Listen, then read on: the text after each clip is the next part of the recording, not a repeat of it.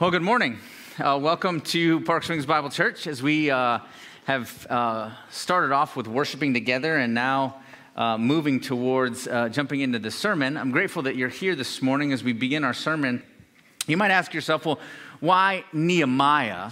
And I'm curious as I've been walking through and studying this book. And imagine many of us, or at least a few of us, have had a, a history of people or pastors preaching through the book of Nehemiah. And what do you anticipate every time a pastor starts to preach about the book of Nehemiah? It's a building project, right? Like, we're gonna ask you for money because we've got some capital campaign that we're doing because we want to build something, right? And even maybe we've, we've, we've even seasoned it a little bit by entitling the sermon series called Built to Last. Um, so uh, we've whet your palate a bit, and, and I want to tell you that because I want to compete against it. The book of Nehemiah is not about primarily building something, specifically, even something earthly. What God is doing in this entire book is walking us through the reality that circumstances, suffering, and sin are all used perfectly by the sovereign providential God to bring about building lasting change in the hearts of men and women who follow him. So here's what we're jumping into. There are things in the context of these chapters that God is going to use to expose areas in our own life that need to be pressed against, that need to be broken down, that might need to be rebuilt. So, the challenge in the book of Nehemiah is really looking at it through the lenses of the heart.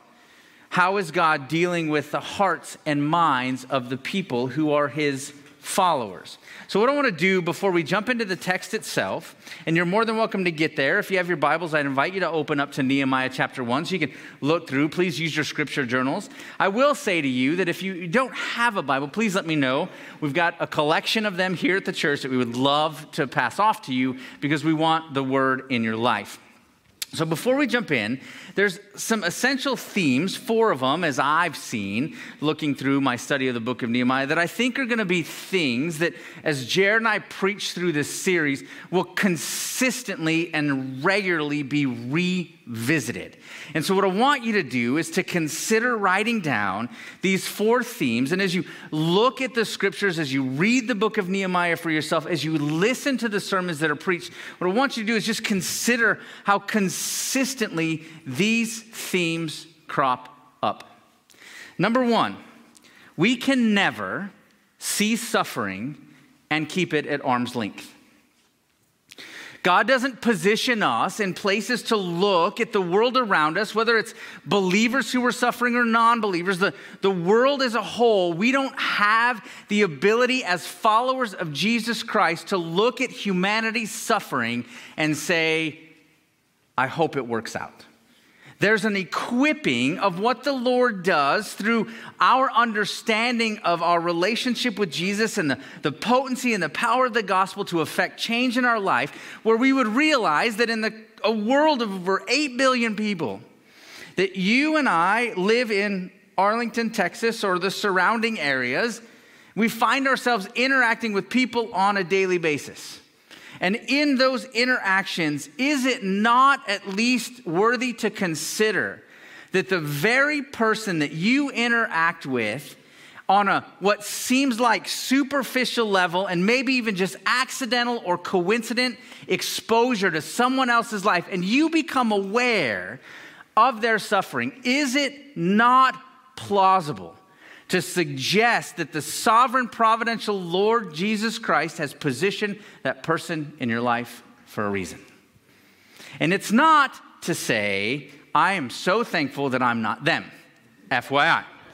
That's not the point. The, the realization that anytime our eyes are aware or our lives encounter any suffering of any humanity, the gospel and the truth of Jesus Christ and the potency of his word compels us to engage. Anytime we see suffering, we can never keep it at arm's length. Nehemiah is going to churn that over in very significant and, in my own life, very challenging ways. Second, humanity is alive and well inside even the most faithful of followers. what I mean by that is that there's a level of duality, if you will, of our own nature. So we desire to deeply honor God. There's a heartfelt longing to seek God's will and make decisions that honor Him on a regular basis. And yet, even in God honoring decisions, sin is still alive and well. I can be motivated to honor God and at the same time seek to desire things in my own life and seek approval or my own sin in conjunction with those things and make honorable decisions and still realize that my heart needs to be changed. There is sin that is alive and well in every single one of us. And so, because of that, the book of Nehemiah is going to absolutely capture our attention, where you get individuals that are just ordinary individuals seeking to serve God, meeting challenges and meeting opposition. And usually, what we want to do as we look at a book like this is we want to make Nehemiah the hero of the story. We want to say, man, what a man of faith. What a, I could never be like that guy. And that's the exact opposite of the purpose of God's calling Nehemiah to engage in this situation and the challenges that he's faced is that he's an ordinary guy realizing that God is calling him to walk by faith and do things that he's calling them to do, and that even the sin of Nehemiah is going to be exposed through this book. Ezra is going to be another aspect of this story. He's going to uh, deal with things in good, godly ways, and then also not so great ways. What we want to come to the realization as we walk through the book of Nehemiah is that humanity is alive and well not just on the pages of the scriptures, but in our own hearts. There has to be a willingness as we walk through this text to come to an admittance that sin still has an ability to operate and is still operating in our lives. We confess that we need change. We admit that the Lord is doing great things and we make honorable decisions, but there is still a, a, being conformed to the image of Christ that is critical as we realize that, that we are those that are being called to be faithful to the Lord, but also in the process of being faithful, there's an authenticity that we bring to the table. I'm first in line to admit that I need more work done. There is more surgical work that has to be done in my heart, even as I desire to faithfully serve the Lord. Nehemiah is going to expose those things. Number three, followers can focus on incredible God ordained projects, but then end up missing the God who called them. What we would call being destination or project focused.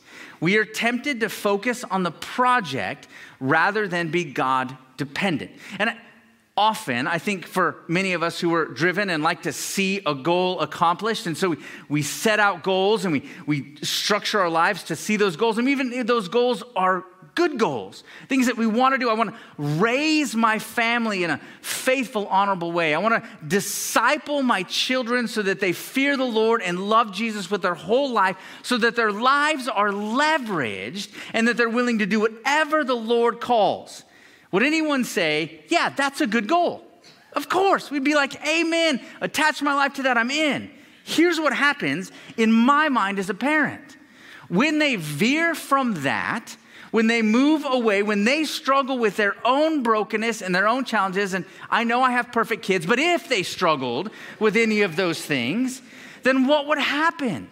For me, it would be like, I've blown it. I'm a bad parent. Or even worse, if they succeed, here's what I would say Man, Aaron and I did an awesome job. You should come to our next family conference so we can teach you to do what we did. You see how sinister these things are when it's not about a daily realization of our dependence upon God. We get focused on the end goal and miss the reality that Jesus and God are the ones that are calling us to a deep and abiding relationship with Him, and He's the one in charge of the end product. And the end product is your transformation and mine. That we would be conformed to the image of Christ, right? That we'd present every man mature in Jesus, right? There's a, a development internally that's critical above and beyond behavior modification. The book of Nehemiah is about building a deep and abiding dependency upon the work of God, above and beyond hoping that the work of God looks like the outcomes we desire. That's where the struggle is, right? Because when we're praying for outcomes and desiring things to look a certain way, who's in charge of what it looks like? We are. And so then we ask God to meet our desires and have it look the way we want it to look. And when it doesn't look like what we want it to look like, we can grow disappointed with God not showing up. If God's driving the bus, then what it looks like is fully and completely dependent upon Him. He knows where we need change, and He's the only one that can instrument that change in our life. So we get project focus and sometimes miss, if not often or always miss, the fact that the goal is God and His glory, not our own. Number four, are you guys excited about this series now? You're like, I thought we were talking about building walls, and now all of a sudden you're dealing with my sin. Well, hang on, because it's going to be a long series. So, um, uh, number four, I think is critical as well, is that God produces change through the brokenness of others and ourselves. So, here's what often I think Nehemiah is competing against, and, and other portions of scripture too, as well, is that we look for God to work in specific ways, and our hope is that as God works, we will have to deal when less with less and less brokenness. what if I were to suggest to you that the more God works, the likelihood is what you'll see in your own life and mine and in the world around us is greater brokenness, greater need for Christ. Those who are maturing in their relationship with God don't need God less, they need God more. And so it's not as though we come to church or we encounter the word and it's like going into the mechanic shop and we have the check engine light and they put a little diagnostic code in and they figure out what's wrong and they fix it and they send you on your way. That is not and never will be the Christian life. You don't need to be fixed, you need a Savior. And Jesus is that Savior. It's not as though he's repairing what's broken, he's transforming a sinful condition that needs consistent change this side of heaven. You will never leave this church fixed. FYI, just not gonna happen. There's gonna be a level of development and consistent reflection of what the Lord's doing through circumstances, brokenness, and sin of others that leads us to a realization of the magnificence of God's character to care so much that He wants us to change. And doesn't just want us to change, like, here's what should happen to you, and writes out a checklist. He wants to change us. How magnificent is that to even consider?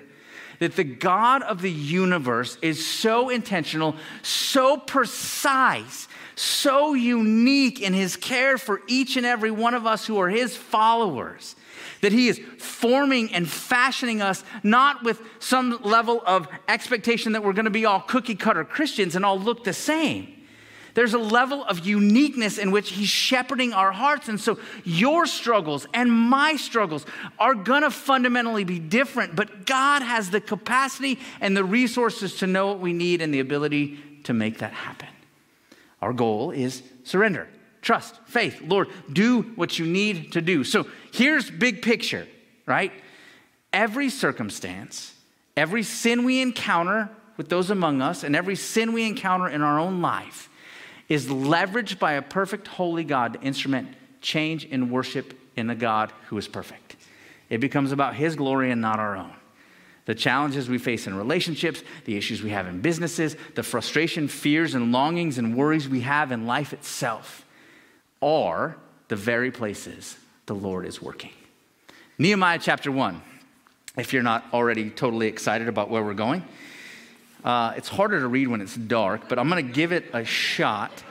Uh, let's see. I might have to read from on the screen. The word of Nehemiah, the son of Hachaliah.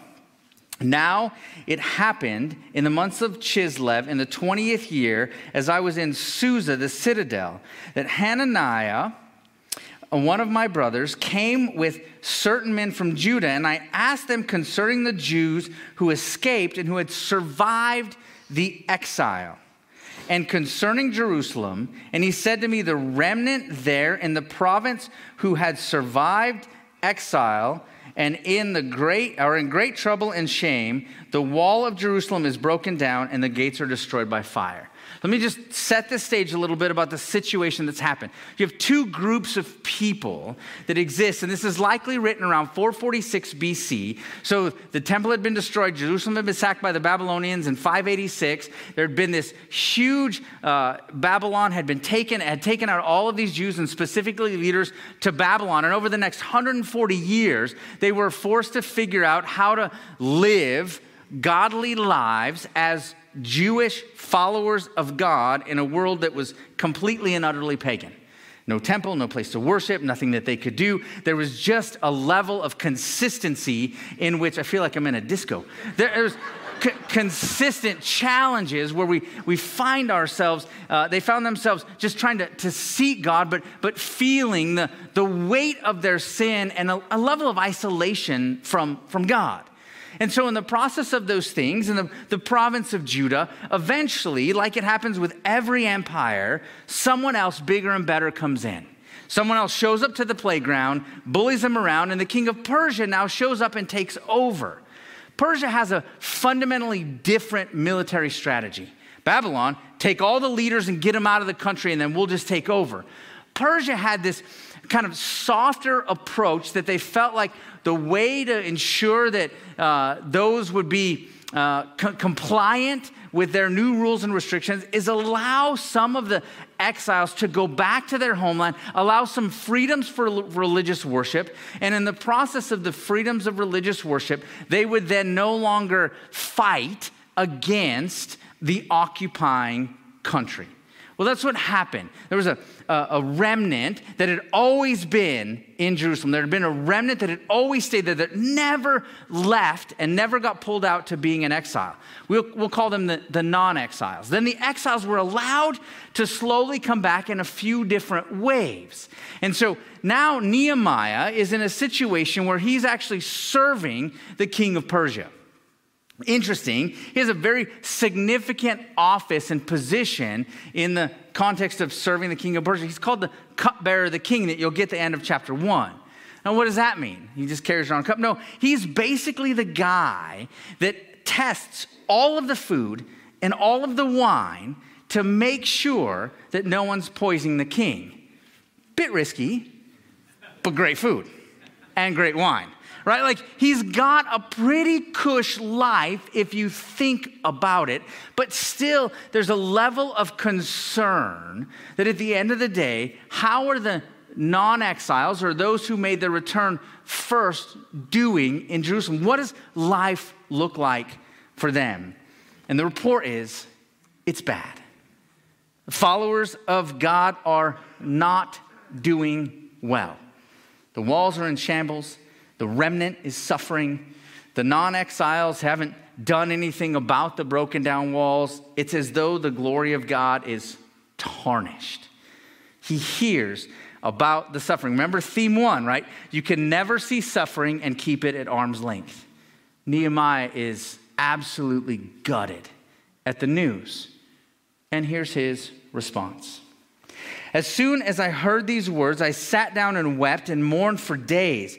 I continued fasting and praying before the God of heaven, and I said, O Lord God of heaven, the great and awesome God who keeps covenant and steadfast love with those who love him and keep his commandments. Let your ear be attentive and your eyes open to hear the prayer of your servants that I now pray before you day and night for the people of Israel, your servants confessing the sins of the people of Israel. Now, listen to this. You should circle this. Which we have sinned against you. Even I and my father's house have sinned. We have acted very corruptly against you and have not kept the commandments, the statutes, the rules that you have commanded your servant Moses. Remember the word that you commanded your servant Moses, saying, If you are unfaithful, I will scatter you among the peoples. But if you return to me and keep my commandments and do them, Though your outcasts are in the uttermost parts of heaven, from there I will gather them and bring them to the place that I have chosen to make my name dwell there. They are your servants and your people, whom you have redeemed by your great power and by your strong hand. O Lord, let your ear be attentive to the prayer of your servant and to the prayer of your servants who delight to fear your name, and give success to your servant today, and grant him mercy in sight of this man. Now I was cupbearer of the king. You get this cascading reality of where Nehemiah starts when he hears about the suffering of God's people. Now, there's no newscast. He didn't get some bulletin in the Wall Street Journal. He wasn't able to see it on Facebook or Twitter, right? He doesn't actually see the suffering, but he hears about what's going on and how bad and what desperate state the people of God are in. And it compels him to grief, uh, a weeping, it says, for days. And there's a part of us that's like, come on, man, get your act together. Just figure out how to fix it. Here's where I think often we need a little bit more space to wrestle with our own suffering or the suffering we see around us. I think what Nehemiah compels us to is that grief is an appropriate response when God's people no longer care about God's ways. Grief is an appropriate response when God's people no longer care about God's ways. Why do I say that? Ed Stetzer wrote a book called Christians in the Age of Outrage. and one of the things that he's really fixed on trying to address is this volatile, angry responses to the world around us. You flip through Facebook, and some of the most aggressive things that you have heard have likely come from Christians. I, am not targeting anybody. I'm just saying that there's an awareness that we live in a culture that's regularly ticked at everything. Like it feels like we're armed for bear. We've got our boxing gloves on our back pocket, and we're just waiting for someone to say something that we disagree with, and we are ready. We've got all the talking points. We've got all of the things that need to be said to actually push this person into the ground and tell them how foolish they are for not agreeing with what we agree with. And what ends up happening is we miss the person and their own brokenness. I don't think we've grieved over the state of our country or grieved over the affairs of the world around us. What's ended up happening is we've actually internalized it to the point where we've said, I've got to fix it. we've then made ourselves little g gods and decided that somehow, even though we know that we have brokenness inside of our own heart, remember that theme, right? Every single one of us needs to realize that it's not just the brokenness of others but our own, that those two things are operating the work of Christ in our life and a desire on Him and our own sinful flesh that we have. So the thought that we could 100% with accuracy be so self righteous that we've got this right and everyone else has it wrong makes us little g gods. And the point is to say, when we hear about the suffering and the challenges around us, the reality is to move towards an intimacy with God, a level of godly grief that disarms our own self righteousness that wants to just fight for what we think is right. And I'm not saying that there's not moments to speak out. Please don't hear me. I'm not suggesting that we don't have a thing to say or that truth doesn't matter because truth is essential in all of these things. But the truth comes from God's word, and God's word tells us that people matter that more than they matter about positions or situations. That remember, we're positioned in the world around us to see suffering and brokenness, and everybody is bringing brokenness to the table. There's a class that I'm going through right now with a few other people in the church, and one of the things that we've talked about recently kind of resonate in us. We are always, unequivocally, without exception, always counselors and in need of counsel. Unequivocally. Like, there is not a place for the sense in which I stand up here as an expert. That's not true. The goal is to drive us into the source of all truth, which is God Himself. And so, what this ends up generating is a level of, I think Nehemiah chapter 1 is a case study on empathy. Where are you, or where am I on the continuum of compassion? When I see hurt and suffering, Nehemiah could have certainly, and he would have been likely somewhat accurate to say, Look, the non exiles, they've done nothing for 140 years. They've made their bed, they got to lie in it. That's what we would want to tell ourselves. Like, they've made this mess. Now they need either me to fix it or someone else to fix it. That is not Nehemiah's response. There is a level of godly grief when we look at the fact that some people, if not all of us, are so consumed by some of the things around us that seeing outside of that seems so unlikely unless God moves. So the theology is not they made their bed, let them lie in it. The theology is they might have made their bed. I'm going to move in, pick them up, and take them to Jesus. The only source of hope and help in midst of utter and complete devastation. Grief is a legitimate and appropriate response when we look at a church that's decimated.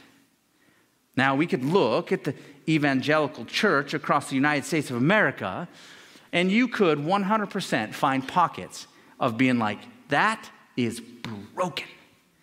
Broken, broken. And the sense is not, hey, look, we do it right here. We've got it figured out. Our walls are pretty good. We're so thankful that we're not like that. No. That, I mean, that, that pride and self righteousness is so utterly dangerous and destructive. The goal would be to weep at the state of how the mission of Christ has been marred by sinful man.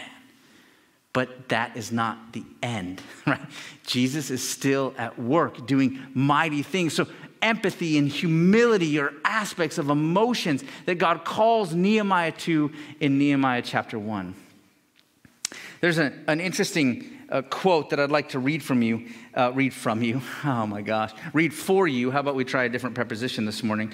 Uh, and uh, it, it, comes from a, a theologian who is really trying to address this sort of ivory tower theology. And what I mean by that is that, you know, you have people who, I don't know, are experts, are really, really smart, a whole lot smarter than me, and, and they re- write theology from the standpoint of, of information. Like, here's what more you need to know about God. And, and here's his suggestion I propose that theologians write theology from the standpoint of the mother in Bombay or Pittsburgh whose child has been starved to death. She would not be theology's primary reader, and her situation would not provide theology's subject matter. Her rage and grief would provide its angle of vision.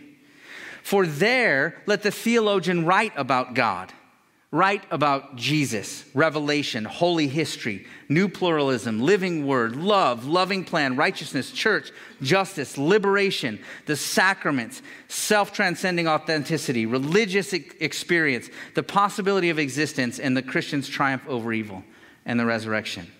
A theology written from that standpoint would have ceased to be a problem in itself. Ouch right? Like that's the, the vision in which God is moving to compel Nehemiah to experience what he's experiencing.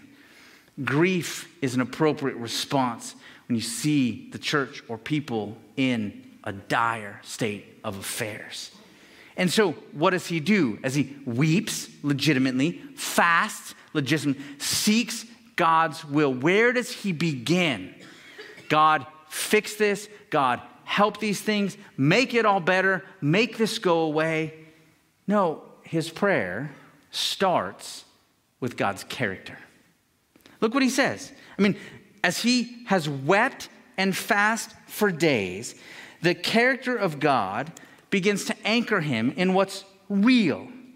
And so he says, And I said, O Lord God of heaven, you are great and awesome, meaning that you were worthy of awe, that all of the world, if they saw you for who you are, would not stand as though they would be able to debate with you about how the course of events have transpired.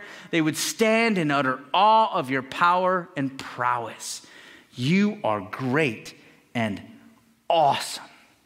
You keep your commandment and hesed, your steadfast love, your covenant faithfulness. You are a God who not just says something, but you do what you say every time without exception. You have never failed, ever. Can you imagine praying that in the midst of seeing God's people in dire suffering?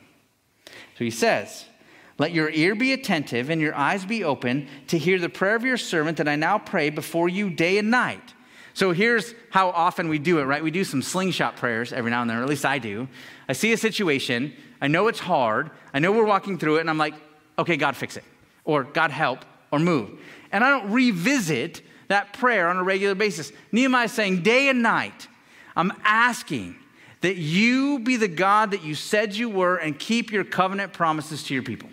I'm just asking for your people to see who you are and you work in such a way because the only way anything is ever going to happen, any transformation is going to exist, is I've got to anchor my life in the character of God. When the storms of life come, when the challenges exist, when the unprecedented injustice intrudes in your life and you have nothing else to cling to, the only thing you've ever needed is to anchor yourself in the character of God. Remind yourself regularly you were great. God, you were awesome. You keep your covenant promises, and you have promised me that you are working in my life to instrument change. So when I argue with my wife and I say things I shouldn't say, if that ever happened, if any of those things ever took place, how awesome would it be to be reminded God, you are covenant keeping, faithful God. You are great and awesome. You deserve all prayers. Let your ear be attentive and your eyes see what's really going on. So when Nehemiah says, Let your eyes see and your ears hear, he's putting himself under that authority of God. He's saying, See what's in my heart too. He's not just saying, I want you to see the situation from my vantage point. Nehemiah is praying that Nehemiah would see the situation from God's vantage point. You see clearly, you hear clearly. I want you to see what's really going on. And I want that to even, that, that, that spotlight to be on my own heart. How do I know that? Because look what he says. Let your ear be attentive and your eyes be open to hear the prayer of your servants that I now pray before you day and night for the people of Israel, your servants, confessing the sins of the people of Israel. And then he even makes it more pertinent. Even I and my father's house have sinned. We have acted very corruptly against you and not kept your commandments or your statutes and your rules that you commanded to your servant. Remember the word that you gave to Moses. And so now, again, one of the critical elements is he's moving back to the word. And he's saying, okay, now as I look at the word and I want you to see everything and hear everything as it is, as you do, I want you to see my heart for what it is.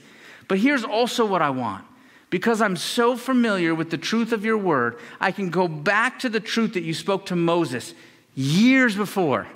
And you said, right, God, I just want to claim the promises of what you've said. Here's what you've said. If we're faithful, if, if we're unfaithful, we'll be scattered.